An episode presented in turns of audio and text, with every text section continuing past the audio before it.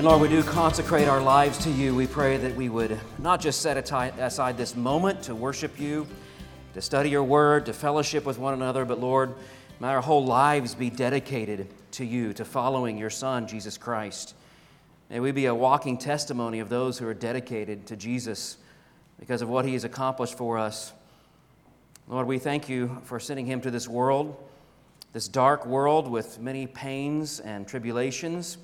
We thank you for sending him here to reverse the curse and bring about a blessing upon humanity.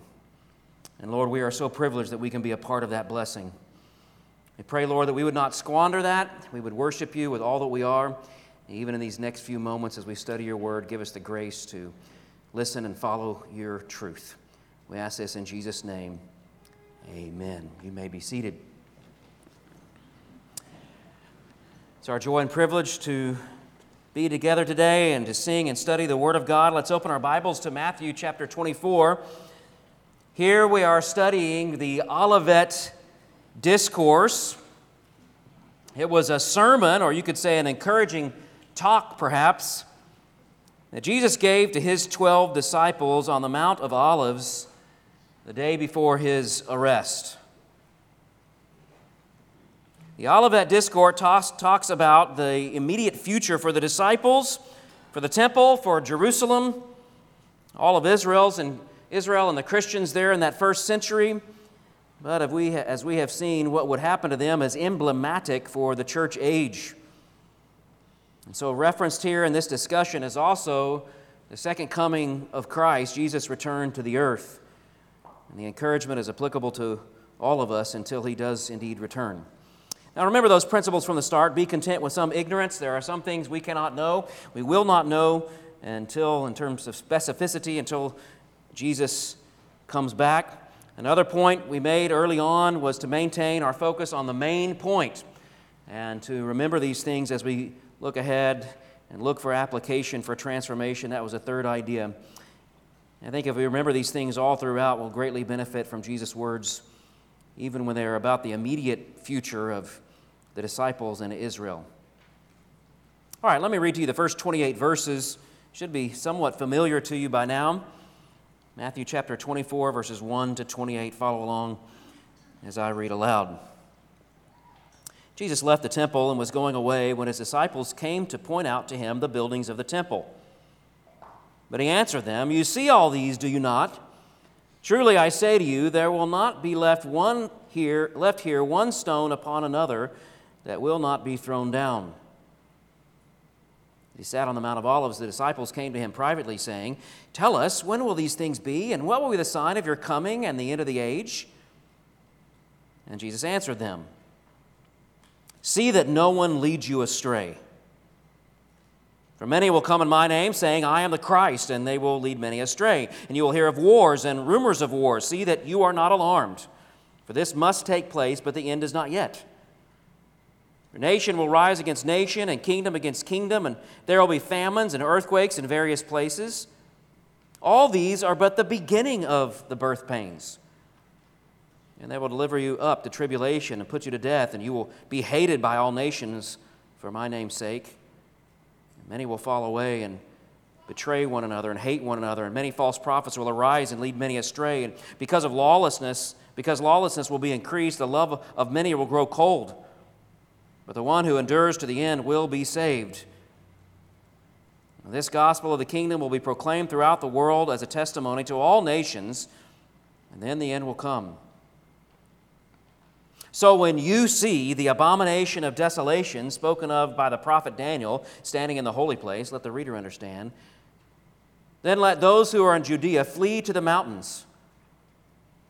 Let the one who is on the housetop not go down to take what is in his house, and let the one who is in the field not turn back to take his cloak. And alas, for women who are pregnant and for those who are nursing infants in those days, pray that your flight may not be in winter or on a Sabbath for then there will be great tribulation, such as not been from the beginning of the world until now, no, and never will be. And if those days had not been cut short, no human being would be saved. But for the sake of the elect, those days will be cut short. And if anyone says to you, Look, here is the Christ, or there he is, do not believe it. For false Christs and false prophets will arise and perform great signs and wonders, so as to lead astray, if possible, even the elect. See, I've told you beforehand. So say to you, so if they say to you, Look, he is in the wilderness, do not go out. If they say, Look, he's in inner rooms, do not believe it. For as the lightning comes from the east and shines as far as the west, so will be the coming of the Son of Man. Wherever the corpse is, there the vultures will gather. This is the word of the Lord.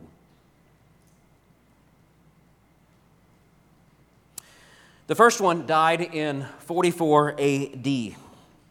We're told that Herod killed him with a sword, most likely meaning he was either beheaded or impaled on a sword. Happened there in the first 10 years or so of the church. Who is this? The first what? Well, this is the first apostle. This is the first apostle to be martyred. It was James, brother of John. James actually, we are told, shared the gospel so relentlessly with the person who accused him and escorted him to the authorities that eventually that person received Christ and was beheaded with James, was martyred alongside James, who had led him to the Lord. Andrew was martyred by crucifixion on an X shaped cross. It was in the south of Greece. He hung there for two full days, and we are told that when he could, he would preach the gospel to all the people who were watching him die. Bartholomew, also known as Nathaniel, is probably one of the most active missionaries outside of the Apostle Paul. He traveled to Mesopotamia, to Persia, to Ethiopia, to Arabia possibly all the way to the outskirts of India. And when he was in the region of Armenia, which is western Turkey, he was captured, skinned alive, and then crucified. The other James, sometimes known as James the Lesser, was thrown from a high part of the temple, the crowd surrounding him, and crushed his head with large stones. Thaddeus, or Jude, was beaten with a club and also crucified. Matthew, who is the author of the gospel we're studying, went to Ethiopia to preach. And while he was there, he did just like Jesus and John the Baptist. He called out the local leaders for their immorality. For doing that, he was pinned to the ground and killed with stakes.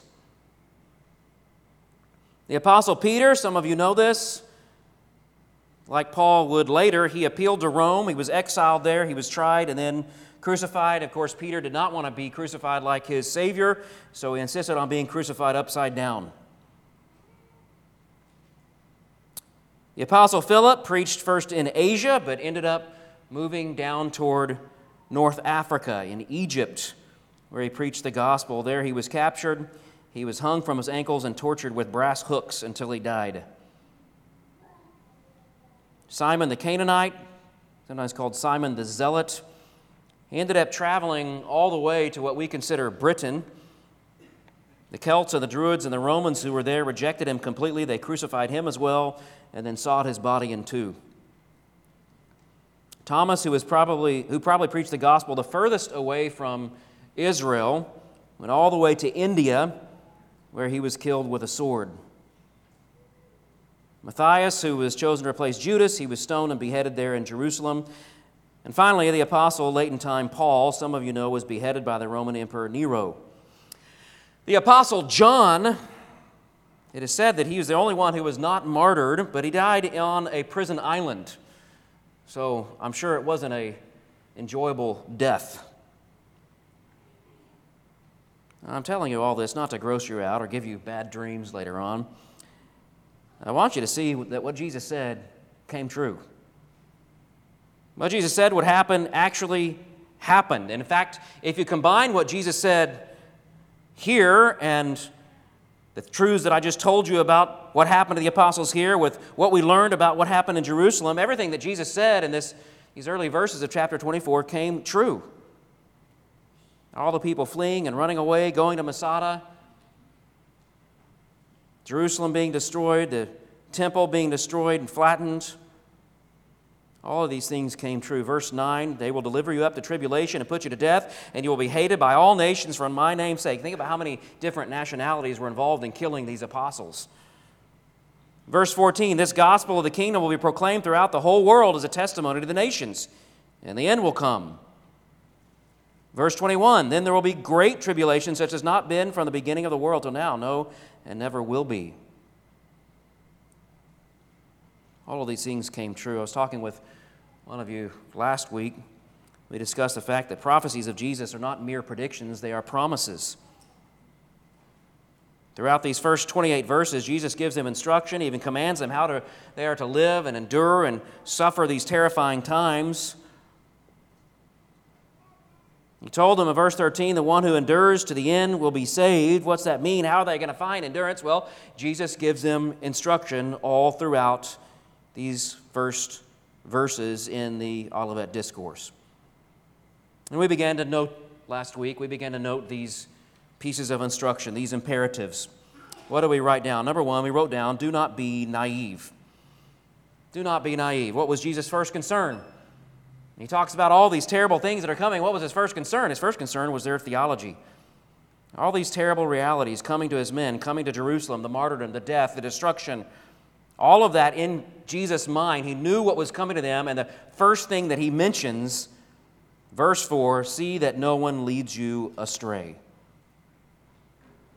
And a lesson three times throughout this discourse, he mentioned over and over there will be deceivers, there'll be false teaching, deception, many who claim to be Christ, claiming that they're with Christ or come from Christ or appointed by Christ, speaking for Christ, a prophet, a teacher. They might even work some sort of sign or wonder that is given to trick people, perhaps even trick the elect of God. we learn the biggest threat to, Christian, to a Christian is not poverty or sickness or persecution or even death. The biggest threat to us is false teaching. And so Jesus told his men, be on guard against false teaching. Be on guard. Don't be naive. There's all kind of things that will come in the name of Christ that will be called Christian. The place where you need to have the most discernment is not out in the world, it is in the Christian bookstore. The place where you need to discern the most is not between things that are blatantly wrong and obviously wrong, but things that are just partly right. Things that have some falseness to it, because that is the way that Satan deceives, uh, deceives us.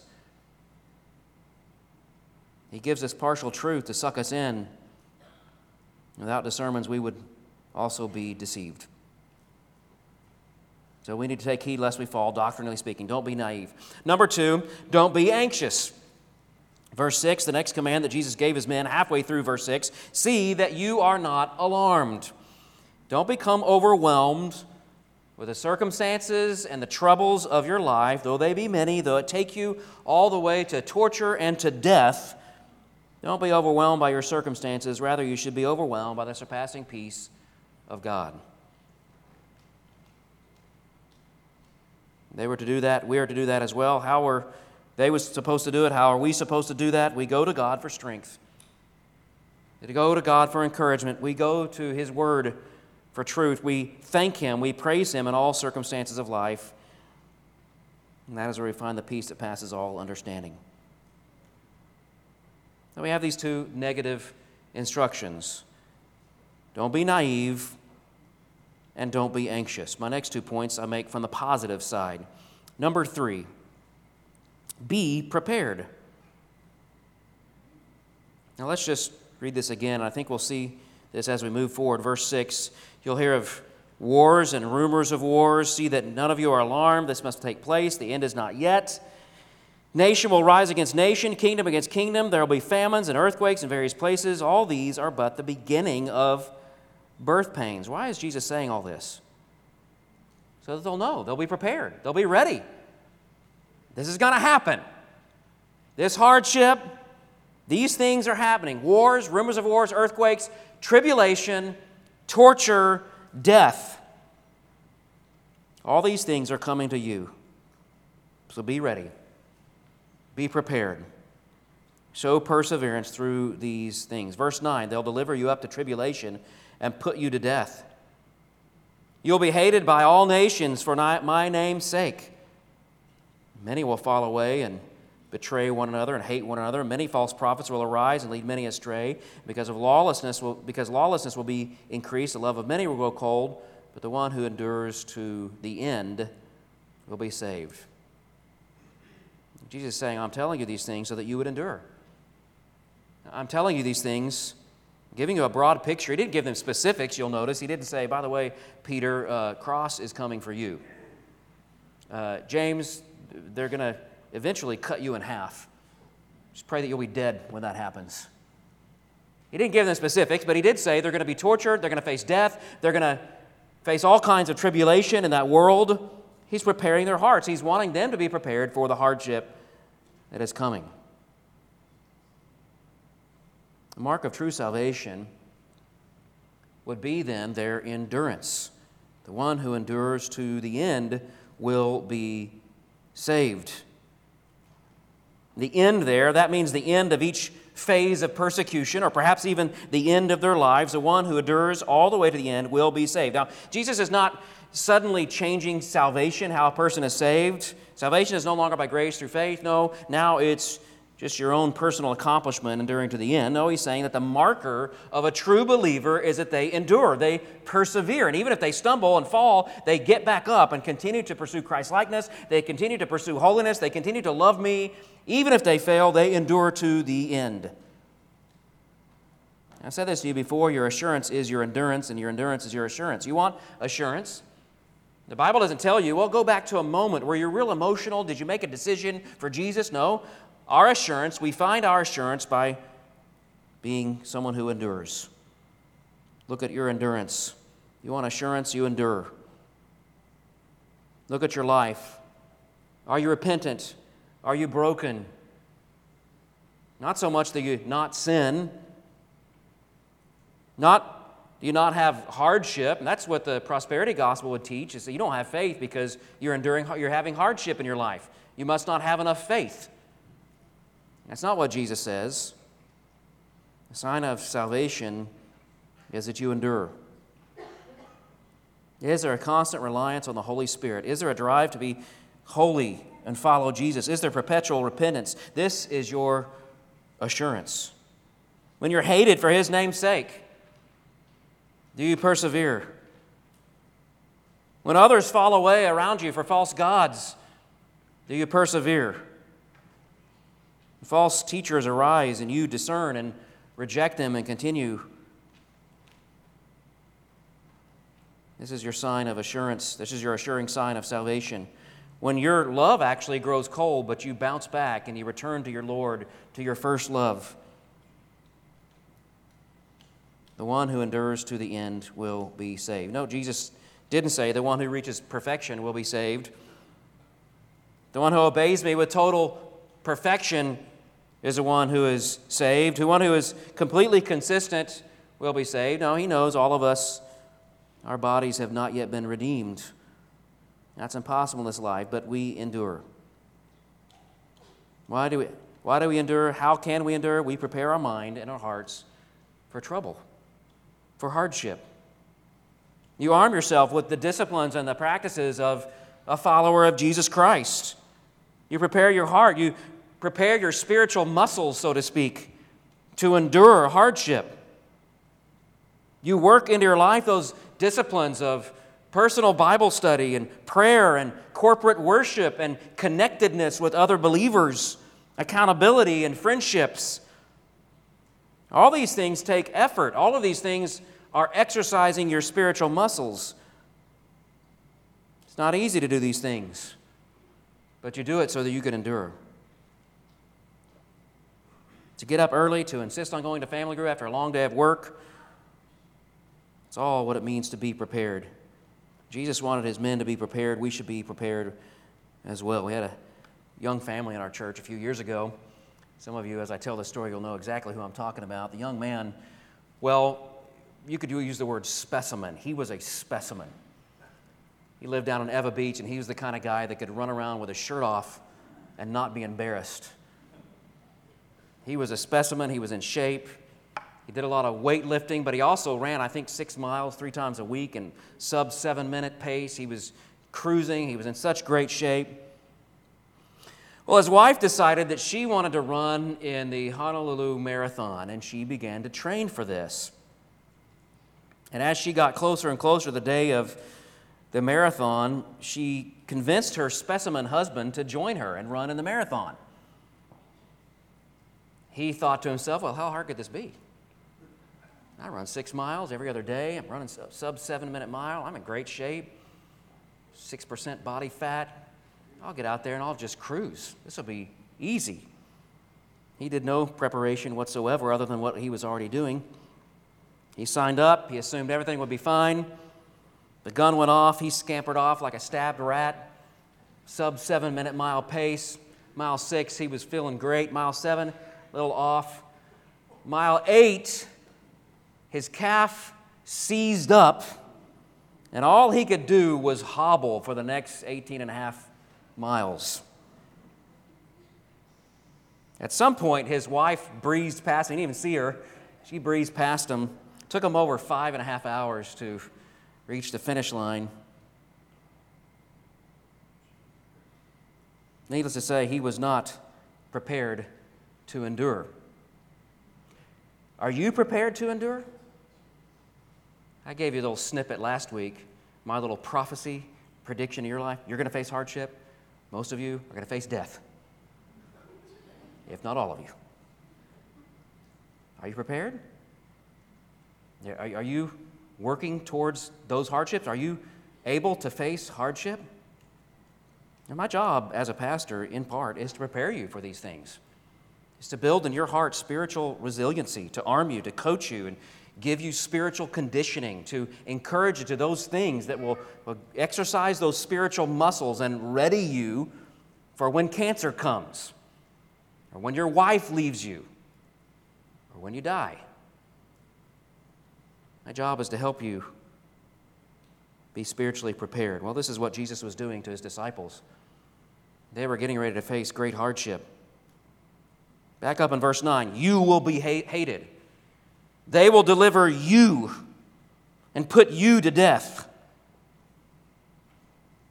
Now, again, just thinking in context, putting your feet in the sandals of the disciples, I don't think the disciples were saying, well, this is about the church in general, the church age. I think they were thinking about themselves. This is, he's talking to us. He's saying, we're going to face this.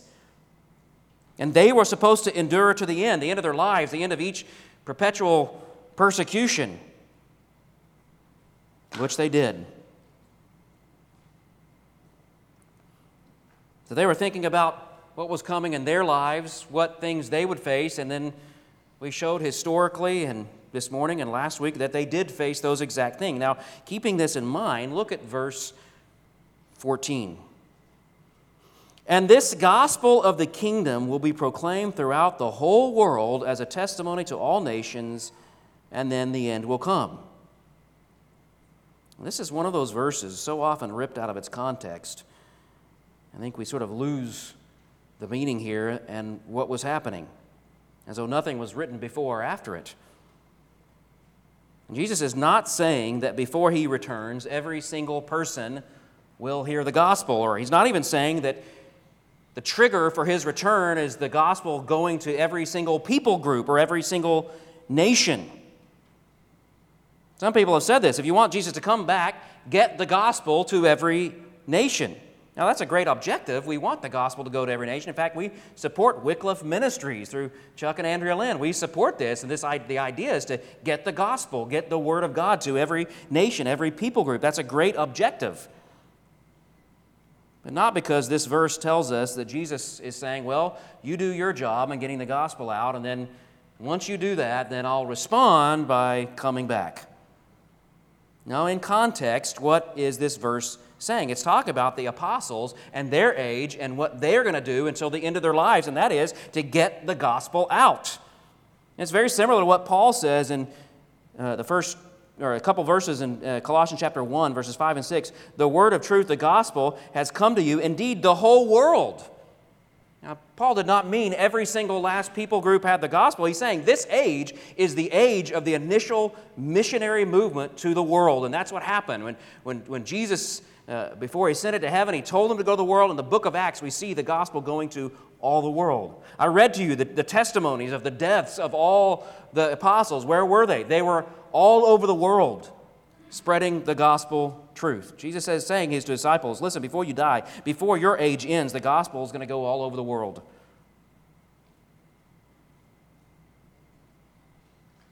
Again, you think about the deaths of these apostles.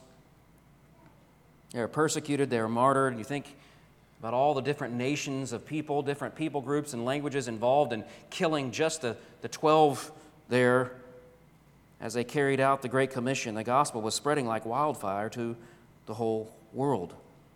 Now, again, this is not to say this is not, this idea is not somehow connected or emblematic of our own area, era as the gospel is spread further and further and further to all the uttermost parts of the world. Even our own day includes persecution.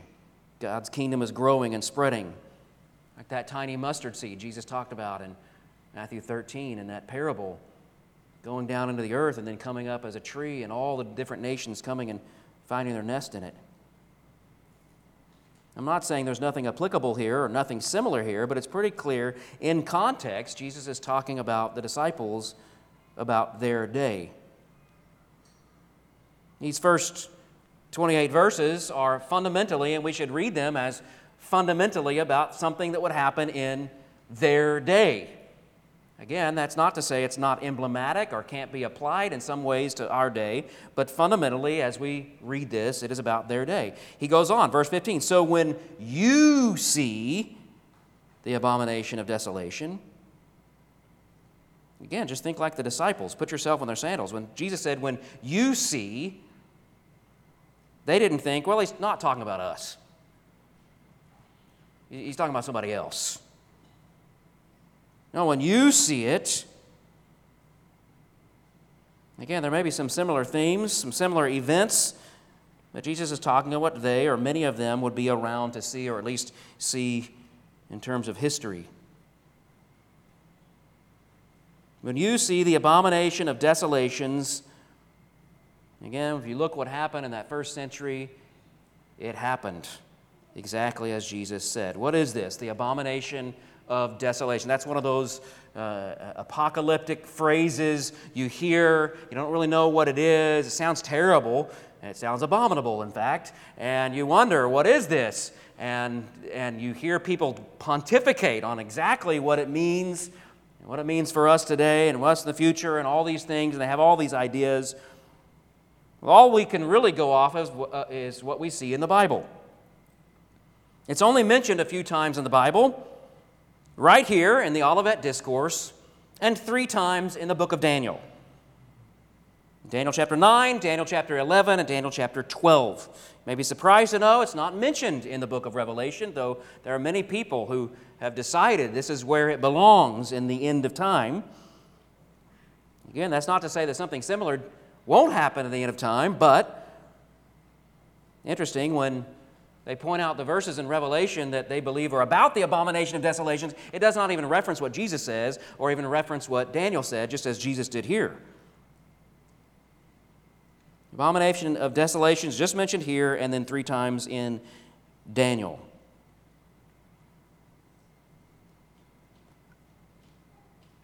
What is the abomination of desolation? Well, in a broad sense, it's the desecration and destruction of the temple. It's bringing into the temple, all three verses in Daniel talk about this, bringing into the temple the worship of false or pagan gods, desecrating the temple. And usually this desecration is coinciding with destruction. So, abomination, that's the desecrating part. Desolation, that's the destruction part. It is taking what was built as an act of worship and as a place of worship of only God and violating it and destroying it. Again, you may find some similar ideas in Revelation 13, but I don't think Jesus is referring to that future event. I think he's talking about one, what happened right after Daniel with Antiochus Epiphanes. And just as Jesus said, when the Romans took control of Israel, it happened right there in their day. They took out the holy devices of the temple, they scattered them among the people, they desecrated those holy uh, artifacts, took taking them out of the temple, and they brought in Roman images of false gods and paraded them up there on the Temple Mount. And of course, at the same time they did that, they absolutely destroyed, as we talked about last week, they destroyed the temple. So, in context, in their context, as the disciples heard what Jesus said about the abomination of desolations, they'd heard about it in Daniel, and it took place, and now they're hearing about it again, and it took place right in their generation. Within about 30 or 40 years. Again, that's not to say that that experience is not emblematic, something similar won't happen in the future, but then and there, as they listened, they took that to mean what they're going to see. They will see it they will see the abomination of desolations.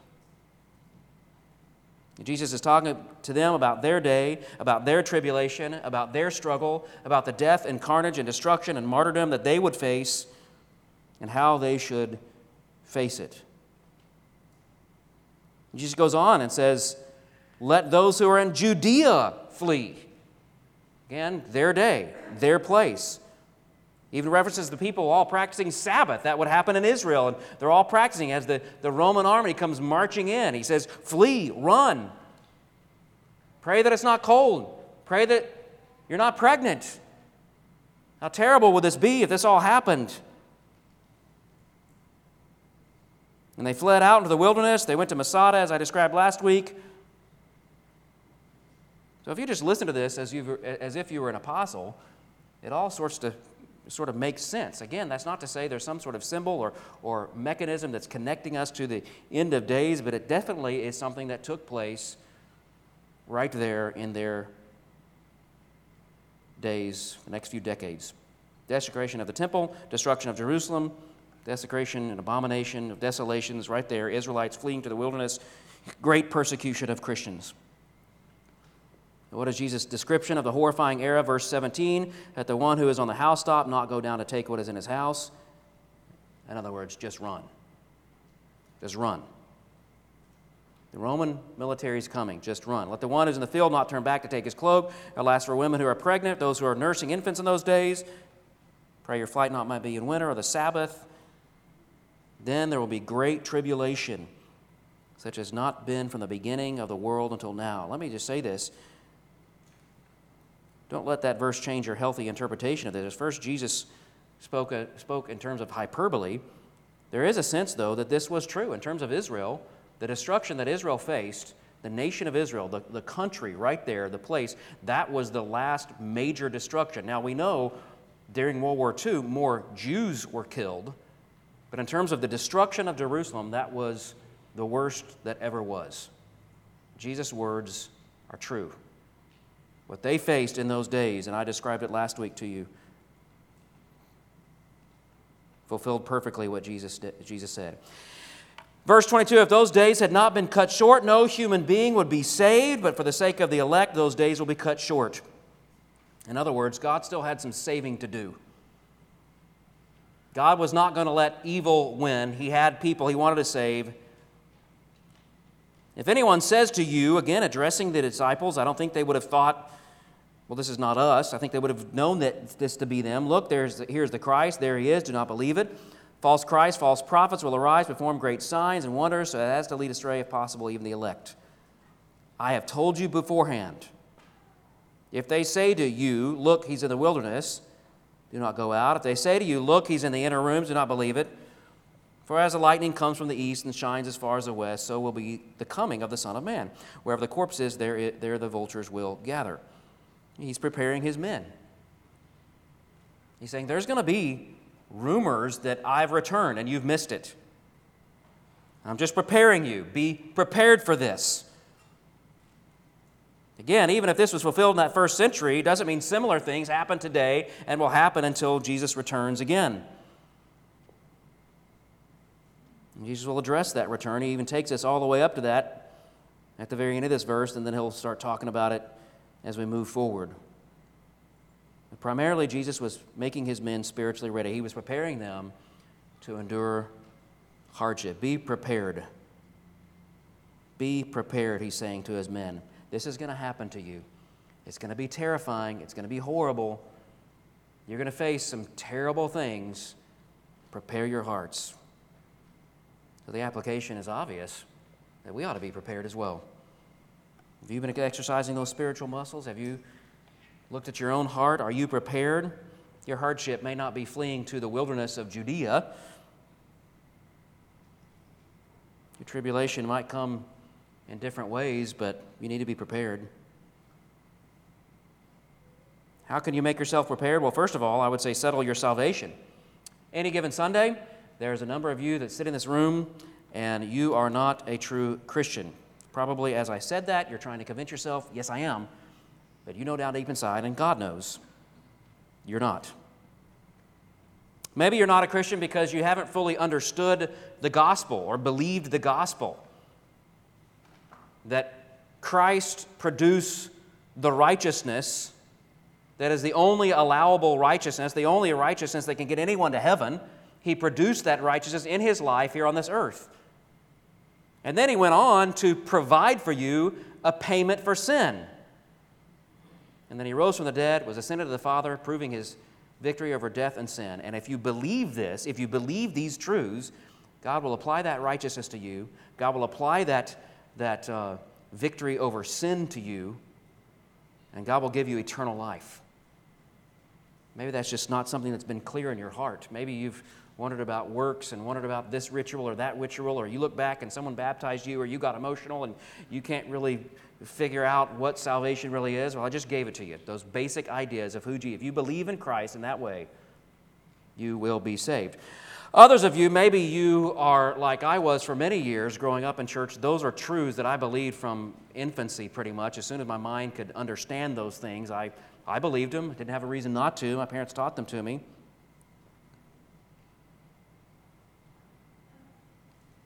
There are quite literally millions of people, though, that understand that gospel and are not true Christians.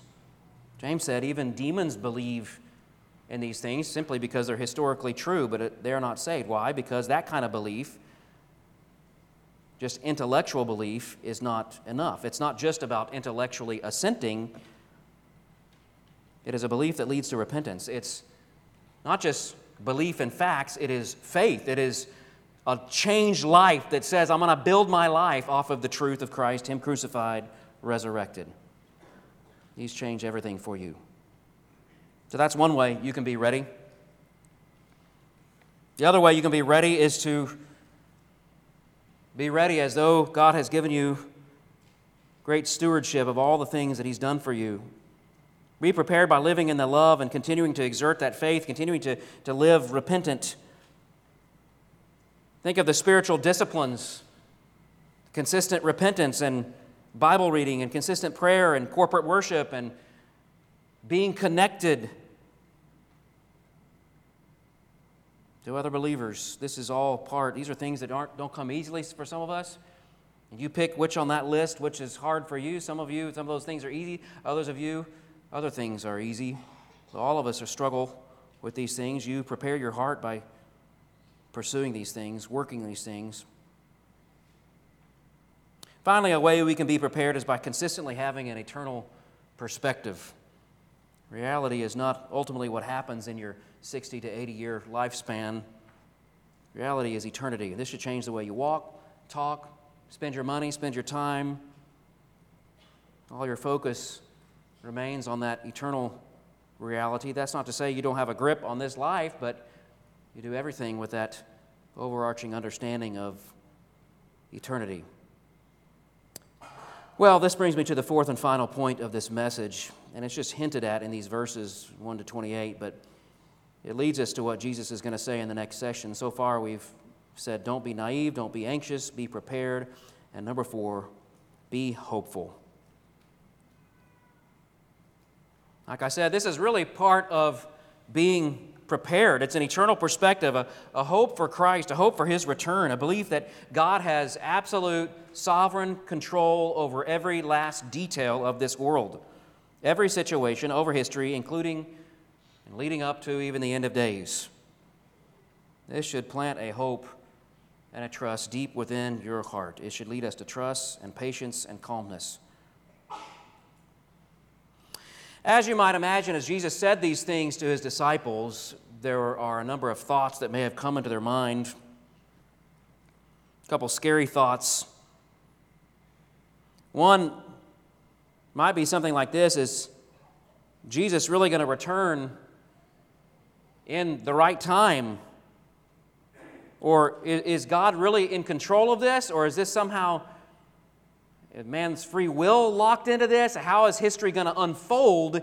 Is it all under God's control? Or is this something that's just sort of this interplay between God and Satan and man and all these different wills happening?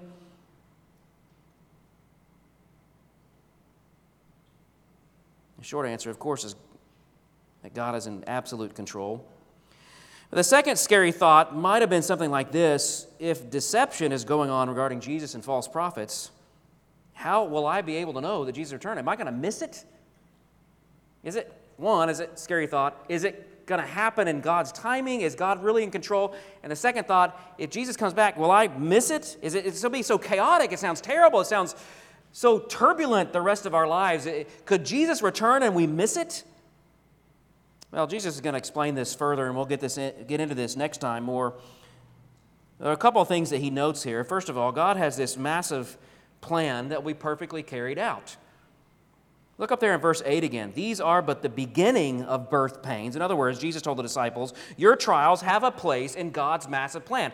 God has this plan, and your trials and your tribulation, what you're facing, by the way, is at the beginning of God's plan for the end. This is the beginning of it. There are many trials and history that will follow, but it's all according to God's perfect plan. And Christians sometimes try to get God off the hook when bad things happen, when the sorrows of the world come to us. They say something like this Well, God doesn't want this for you, so maybe you ought to just claim victory and overcome these things. Interesting, Jesus didn't say anything about that. By the way, gentlemen, uh, if you just claim victory, you won't be martyred.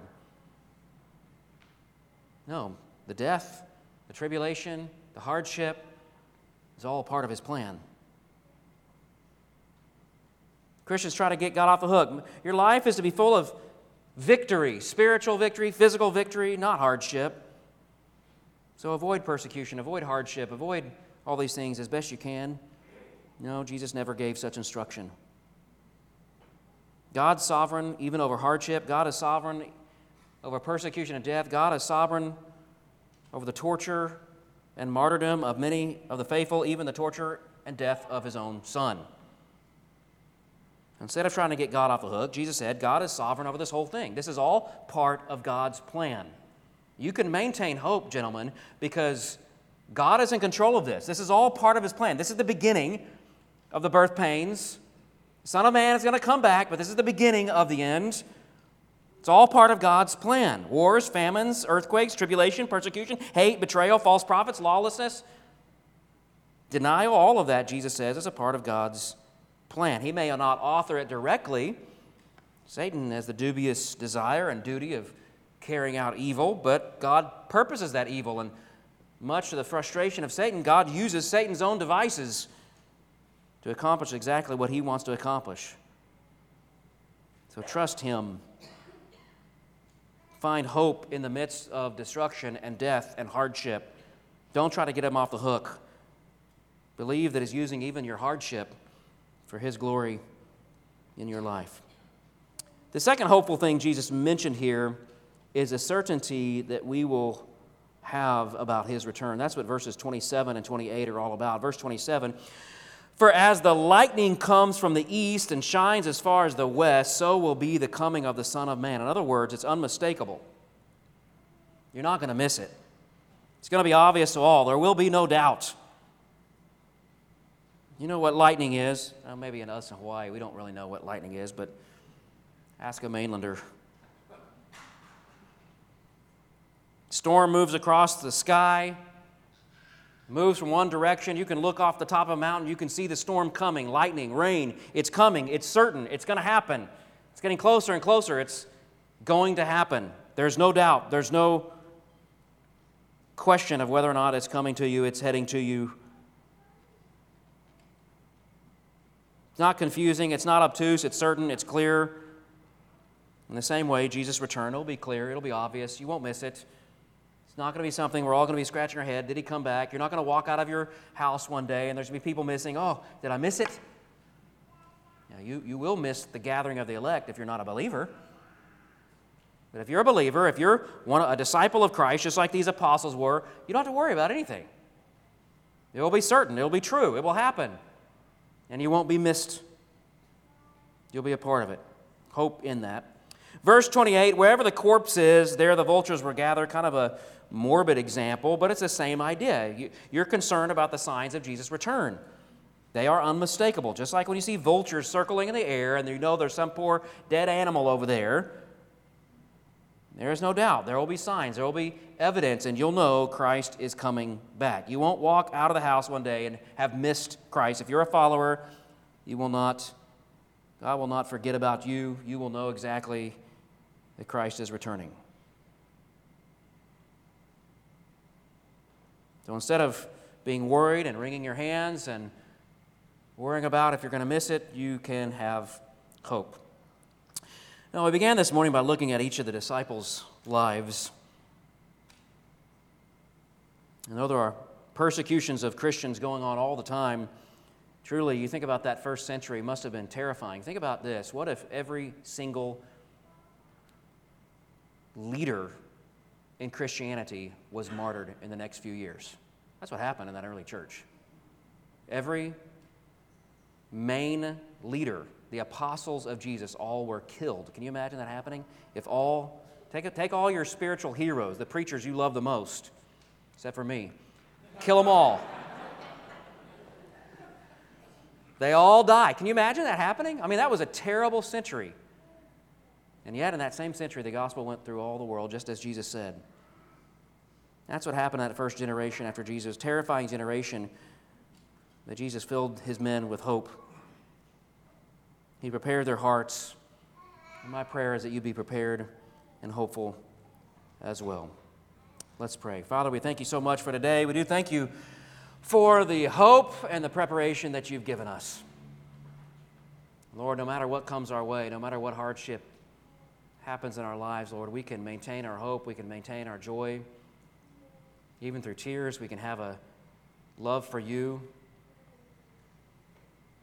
because you are God who is in complete and utter, total, sovereign control of every little detail in this world.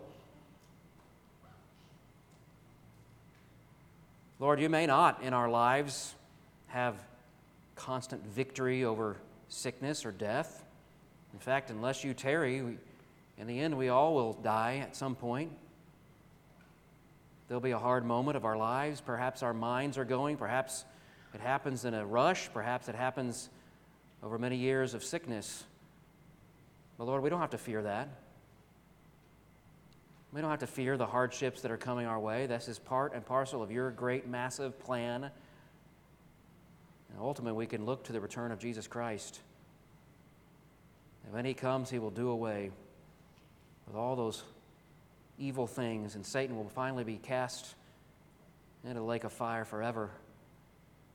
And none of this wickedness, none of this harm will ever happen again. Lord, we hope in you. We love you. We thank you that you would save us and allow us at least some taste of evil and hardship so that we would know of your magnificent, amazing grace.